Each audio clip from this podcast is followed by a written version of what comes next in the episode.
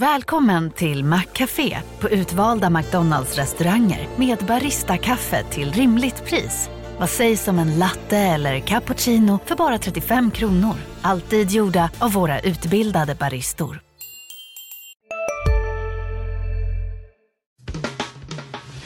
Analyspodden från Dagens Industri. Hej och välkommen till Analyspodden, Dagens Industris podd om börsen och aktier. Idag är det jag, Agneta Jönsson och kollegan Torbjörn Isaksson som pratar. Hej Torbjörn! Hej hej! Idag ska vi prata om, ja, som vanligt, vad som händer på börsen och lite räntor och lite inflation och en massa vinstvarningar som har kommit i veckan. Vi kommer också att titta lite på vad som kommer hända under rapportperioden och vi bjuder också på lite case och en genomgång utav en sektor. Det är fredag och klockan är strax efter tio. Just nu så är börsen upp ungefär en procent här. Det är faktiskt ganska oförändrat i veckan. OMXS30 är ner 22 procent i år och ligger nu när vi pratar här på 18,74. Vi går också nu in i den här rapportperioden när de flesta bolag rapporterar sina resultat.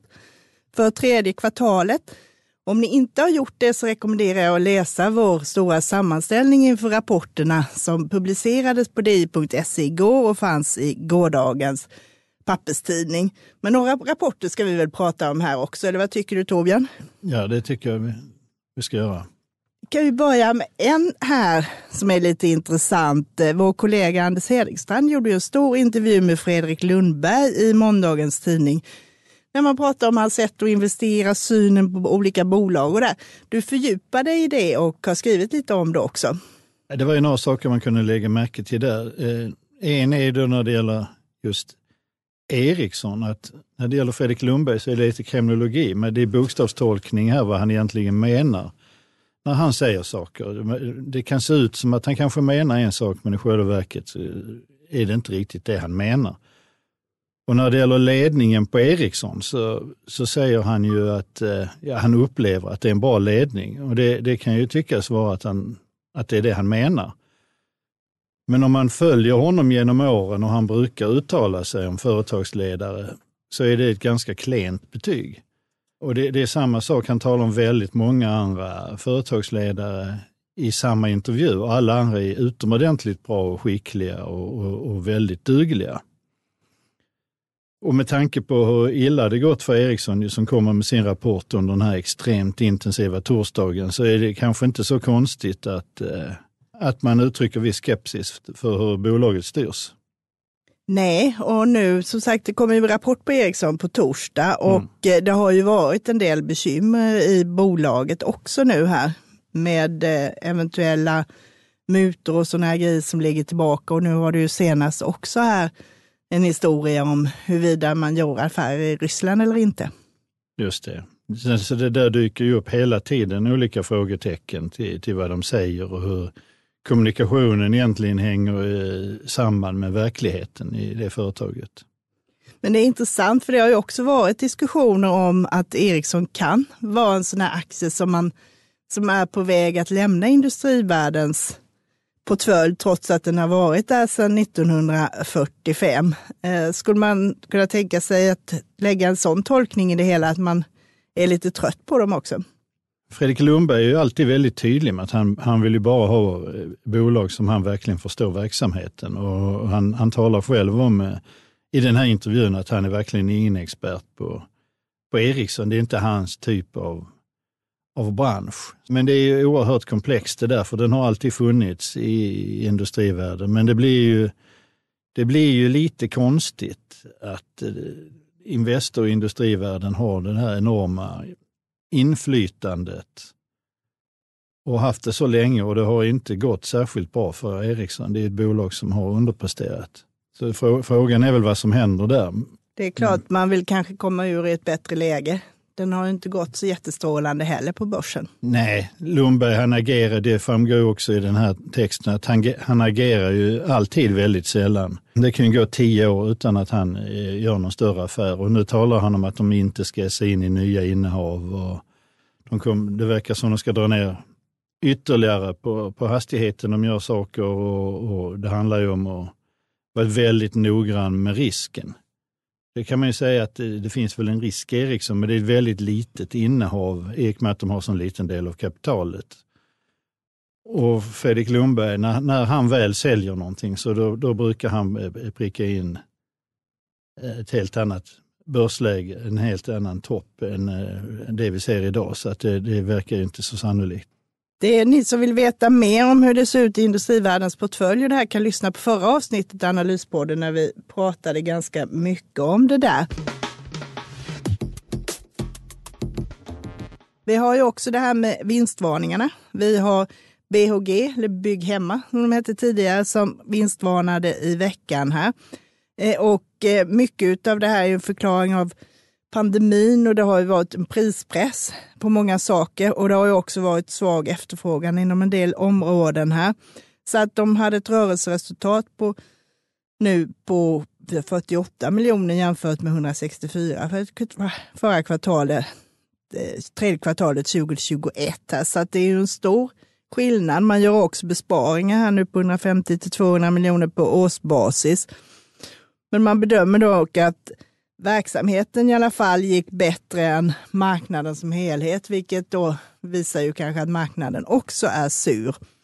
Sen har vi H&M som varslar 400 personer i Sverige. Vi fick Thule som kom med en vinstvarning på torsdagskvällen och kökstillverkaren Nobia här som vinstvarnade eh, också nu i veckan här. Och eh, Thule var också en sån här stor förändring Eh, man räknar med att rörelseresultatet nu blir 190 miljoner mot 670 i tredje kvartalet i fjol. Så man där tappar med över en tredjedel av pengarna. Nobia, då som ser fortsatta leveransstörningar, eh, räknar med ett resultat på 77 mot 228. Jag kan säga mycket att reaktionen på kurserna blev, för BOG gick de faktiskt upp kraftigt, men då hade aktien gått ner 85 procent innan. Vi har H&M som också nu har börjat röra sig uppåt trots negativa nyheter. Thule gick upp här eh, på någon procent på det här på morgonen. Eh, så kan man se lite det här att man mycket av det negativa ligger nu inprisat i eh, kurserna. Lite det här som man kallar whisperings, att man väntar sig att resultaten ska bli sämre, men man har inte riktigt justerat i prognoserna. Eh, vad tror du om det där Torbjörn? Ja, men det är väl rätt så uppenbart och det, det hänger väl lite samman med det att aktiemarknaden ligger alltid ganska långt före den, den verkliga utvecklingen. Och de har, här aktierna har gått ner så enormt mycket och det, det ligger det är väldigt kraftiga resultatfall i detta, även om det som du säger inte syns i prognoserna. Men samtidigt är det, det är väl lite ett styrketecken att visa att eh, det är någon form av bottennivå eller vad man ska säga som, som de ligger på nu, att det inte fortsätta ras varenda gång det kommer någon negativ information utan att det får ett betydligt eh, mer positivt mottagande. Ja, vi, vi hoppas på att det är så. Och vi hade igår mycket egendomligt eh, mottagande på andra nyheter. Här. Igår kan man väl säga var den stora inflationsdagen. Vi hade på svenska sidan fick vi en inflation som var högre än väntat. Där KPIF, där man inte tar hänsyn till räntor, steg med 1,1 procent i september i månadstakt och 9,7 procent i årstakt. Där hade man väntat sig 9,2. Tar man bort energi, då som är ju en stor bov i det hela, både elpriser och bränsle och sådant, så var det fortfarande en kraftig uppgång. 0,7 på månadsbasis och 7,4 på årsbasis. Och eh, vår kollega Viktor Munkhammar som skrev om det här skrev ju också det att senast priserna ökade i den här takten var existerade fortfarande Sovjetunionen, så det var ju då väldigt tidigt 90-tal. Och det känns ju också att eh, mycket av det här som slår på hushållens budgetar är ju nu sådant som dyrare mat och kläder och el och sådant eh, som verkligen påverkar vårt konsumtionsutrymme. Och när det gäller just i årstakten så var ju då mat och el de stora bovarna, liksom transporter, inventarier och hushållsvaror och sådant. Och det kan man väl säga också påverkar Eh, om man drar ihop det med de här bolagen som vinstvarna, så har du den här kategorin sällanköpsvaror och sådant som drabbas. Mm. Det är väldigt tydligt att det är, det är en bransch som mår dåligt. Och det är väl delvis också en, Ja, det, det, är ju för att det blir väldigt mycket dyrare och det är saker folk inte behöver nu. Sen mycket av detta, de sålde ju väldigt bra under pandemin. Så folk har redan köpt de grejerna. De behöver inte dem längre. Nej, och då får du en dubbel effekt ja. eh, i de här eh, bolagen, vilket är ju svårt att bemöta. Och dessutom då har de just sådär kämpat, många med leveransproblem, eh, vilket gjort att de har byggt upp stora lager ja. Eh, också. Så att det är många grejer som drabbas på en gång här. Det, det är någonting vi nog kommer att få se mycket av här framöver, hur de ska hantera alla sina lager, de här företagen. Och det, då har du, vissa måste ju rea ut grejerna. Mm. Eh, som har framförallt sådant som man misstänker att det kommer nya attraktiva modeller sen. Då är det inte mycket att spara på, medan andra kanske kan hålla i det lite där det inte är så brådska att få ut prylarna här. Så det blir nog intressant att se vad som händer med lagernivåerna. Sen har vi den amerikanska inflationen som kom igår eftermiddag här, eh, som också var då högre än väntat. Där var inflationen i årstakt i september 8,2 procent mot väntat 8,1 och den här kärninflationen var 6,6 mot 6,5. Och det tycker man ju inte är så himla mycket, liksom en tiondels eh, procentenhet åt det ena eller andra hållet. Men det skapade ju en väldig turbulens på börsen. Precis innan det här kom så var vi, vårt OMXS30-index upp 0,9 och bara några minuter efter så var det ner 0,4 när siffrorna hade släppts här. Och sedan slutade dagen på upp 1,3.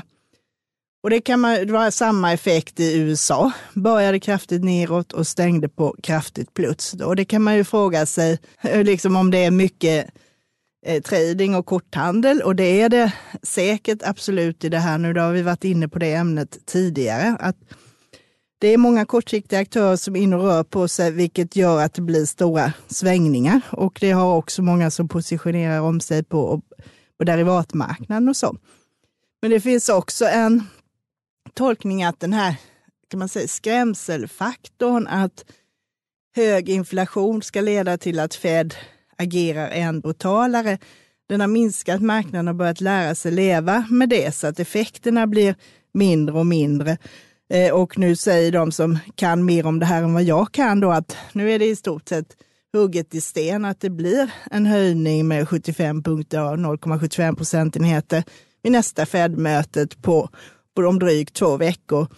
Och det gör lite att man kan lägga det här åt handlingarna. Nu vet vi att det blir så. Eh, sen kommer det säkert fortsätta vara turbulens och stök när det är dags för siffror nästa gång. Jag hade ett eh, case med mig idag. Eh, jag intervjuade ju Nordeas vd Frank Van Jensen här eh, och eh, hade en intervju i tidningen i veckan där vi pratade mycket om strategi och sådana här saker. Jag har tidigare varit positiv till Nordea och har rekommenderat köp på aktien. Nu, har det, nu kommer vi in i ett sånt här läge där man faktiskt ser effekter av de här räntehöjningarna. Och eh, han menade på på det sättet att en bank som Nordea, en sån här universalbank, har tre motorer i princip. Du har utlåningsmotorn och du har inlåningsmotorn och du har provisionsmotorn. Och innan de närmare tidiga åren har man kört på två motorer. Nu får man igång inlåningsmotorn också eftersom det, de här högre räntorna nu börjar slå igenom så att det faktiskt lönar sig även på den sidan. Och det ser man i princip på alla banker nu här att det kommer att bli eh, högre räntenetto här i rapporten. Har du också valt att bli egen? Då är det viktigt att skaffa en bra företagsförsäkring. Hos oss är alla småföretag stora och inga frågor för små. Swedeas företagsförsäkring är anpassad för mindre företag och täcker även sånt som din hemförsäkring inte täcker. Gå in på swedea.se företag och jämför själv. Hej, Synoptik här. Hos oss får du hjälp med att ta hand om din ögonhälsa. Med vår synundersökning kan vi upptäcka både synförändringar och tecken på vanliga ögonsjukdomar. Tid på synoptik.se. För eh, tredje kvartalet här. Eh, sen kör Nordea också sitt tredje återköpsprogram. Eh, nu de är bra kapitaliserade de har ungefär 5 procentenheter mer eget kapital än vad de behöver enligt myndighetskraven och sina egna eh, buffertmål. Och det gör också att man har pengar över för att fortsätta ge en bra direktavkastning. Tittar vi på hur det ser ut nu så har de en direktavkastning ungefär på 7,7 procent baserat på snittprognoserna i Factset. Det är då 7,54 kronor per aktie. Värderingen ligger, man behandlas i linje med bokfört eget kapital och man handlas till ungefär åtta gånger nästa års förväntade vinster. Så att det ser intressant ut, eh, tycker jag här. Vi har några läsare som hörde av sig och frågade här också om man vågar köpa inför rapporten här. Eh, det är ju alltid lite vanskligt, man vet inte riktigt hur förväntansbilden ligger. Men eh, skulle personligen så skulle jag nog faktiskt våga chansa på att köpa innan här.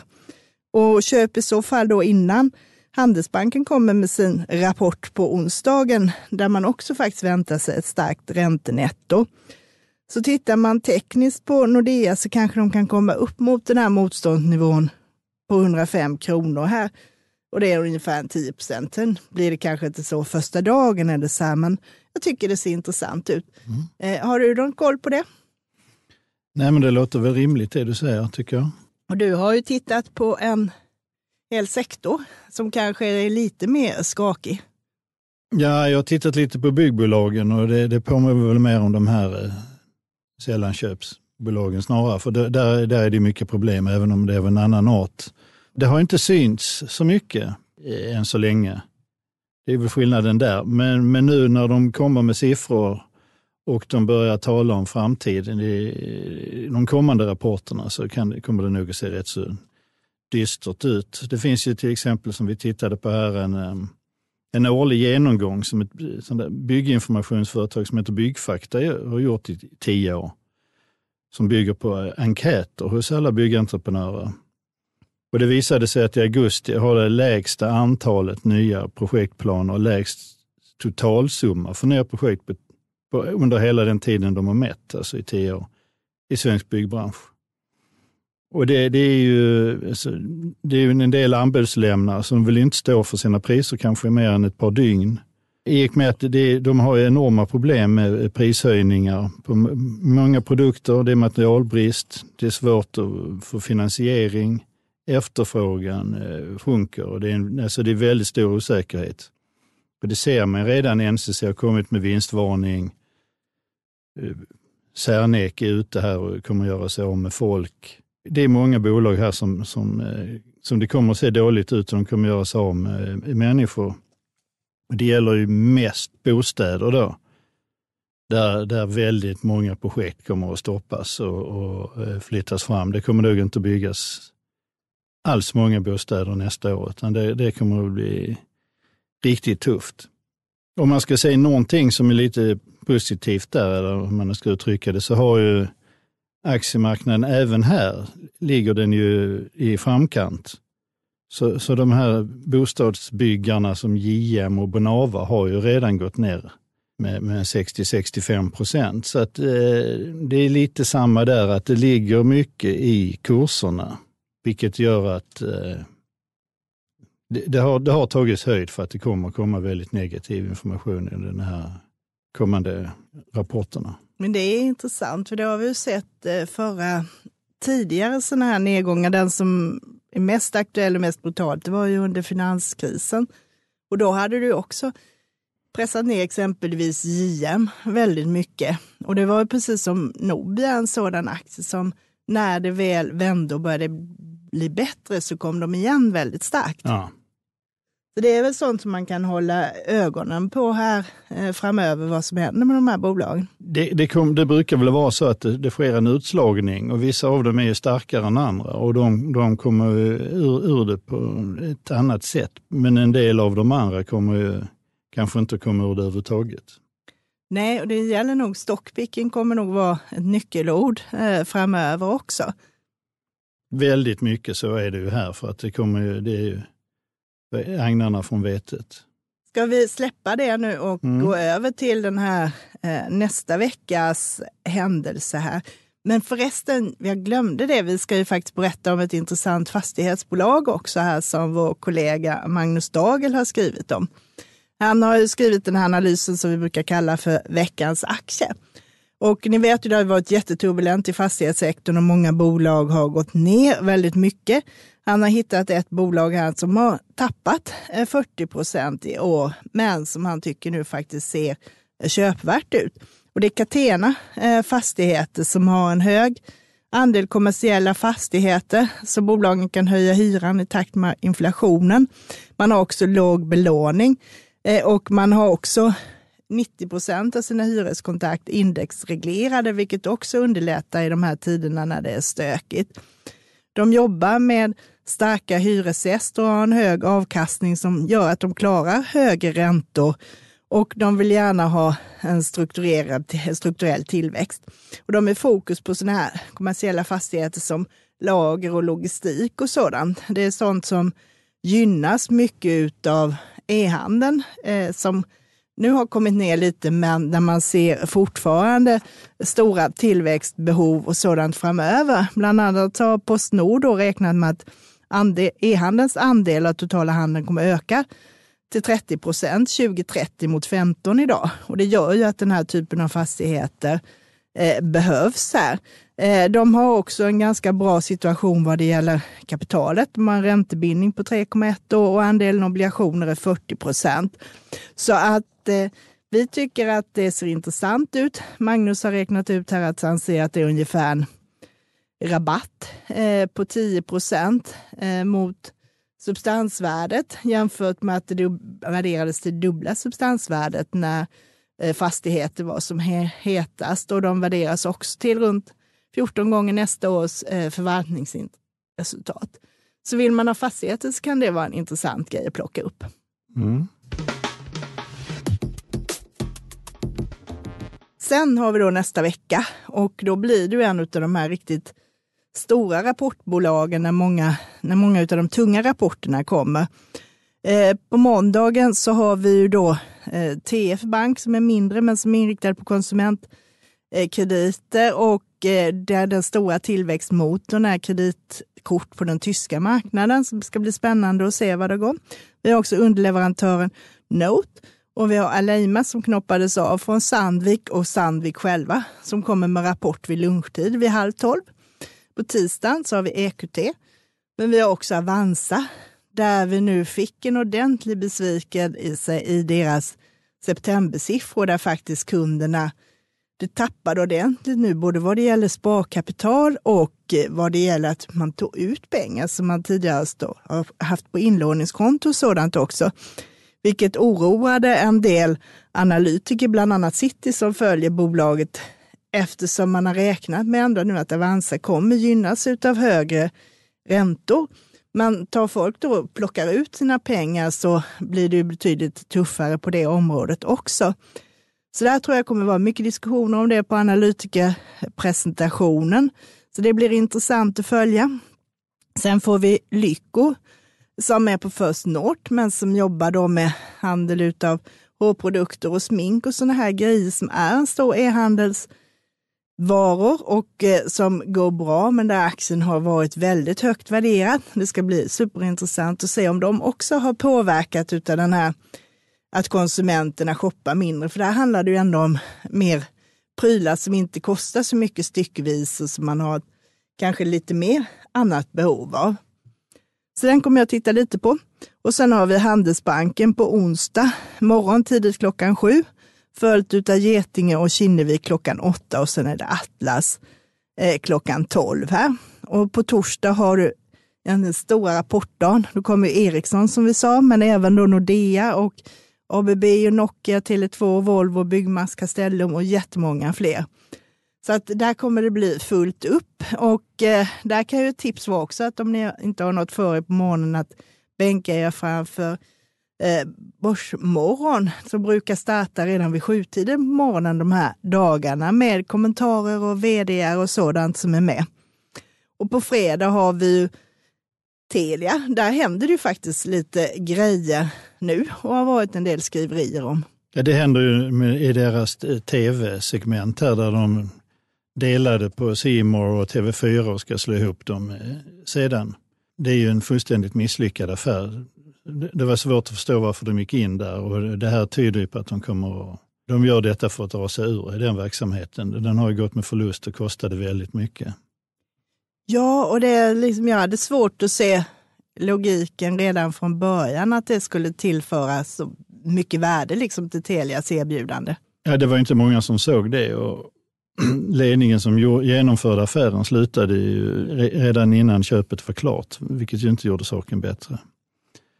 Jag tänkte på en annan sak här um, inför nästa. Det, det, nästa vecka kommer det alla möjliga typer av bolag, men idag här på morgonen så kom, det ju, kom ju Atrium Ljungberg som är det första eh, fastighetsbolaget.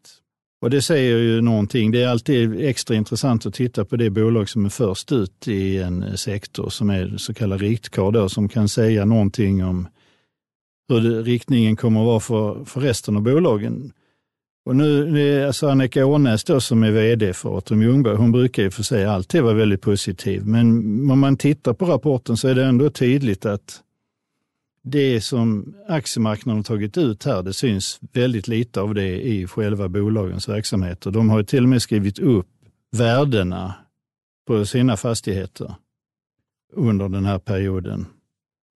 Och det, det överensstämmer ju inte alls med hur eh, aktiemarknaden ser på det hela. Sen talar hon ju mycket om, om eller hon skriver här om det, de finansiella frågorna och hur, hur bolaget då har haft fokus på bred och flexibel finansiering med många olika riktparter som, eller motparter som man talar om. Och det är någonting som kommer att bli extremt viktigt. Hela finansieringsfrågan kommer ju att prägla mycket av, av snacket kring fastighetsaktierna när rapporterna kommer. Och det, sen handlar det ju mycket om har bolagen sårbara huvudägare eller inte? Det är en av de viktigaste frågorna. Minst lika viktig, om inte, ja, den är nog snarare viktigare än hur det ser ut i själva företagen just nu. Det är en jätteintressant iakttagelse som jag tycker man absolut ska ta med sig här. Sen får vi ju också ytterligare bolag på fredagen. här. Vi har nischbanken Collector, men vi har också Husqvarna som också har haft det motigt med sina leveransstörningar och sådana här saker. Och vi har Lifco, Muntus och Stora och Autoliv och fler, så att det kommer bli nu väldigt intensiv rapportperiod. Och det man kan hoppas på här är att också att vi kanske får den här förflyttningen lite från att hela tiden bara titta på makro till nu att gå in på bolagsnivå. Mm, det lär det bli mycket mer av nästa vecka. Jag tycker vi nöjer oss med det eh, för dagen här. Och eh, om ni vill så kan ni också lyssna på våra andra poddar. Makrorådet som har kommit med ett fast avsnitt i veckan. Vi har Digitalpodden, vi har Smarta pengar och den dagliga podden Morgonkoll och så har vi DIs ledarredaktions egen podd Ledarpodden. Ja, tack för idag. Ha en trevlig helg. Hej då. Hej då. Analyspodden från Dagens Industri. Programmet redigerades av Umami Produktion. Ansvarig utgivare Peter Fellman.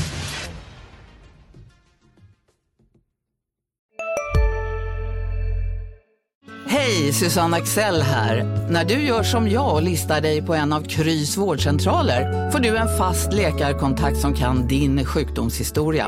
Du får träffa erfarna specialister, tillgång till lättakuten och så kan du chatta med vårdpersonalen. Så gör ditt viktigaste val idag, lista dig hos Kry. Ni är med om det största. Och det största är den minsta. Ni minns de första ögonblicken. Och den där blicken gör er starkare. Så starka att ni är ömtåliga. Men hittar trygghet i Sveriges populäraste barnförsäkring. Trygg Hansa. Trygghet för livet.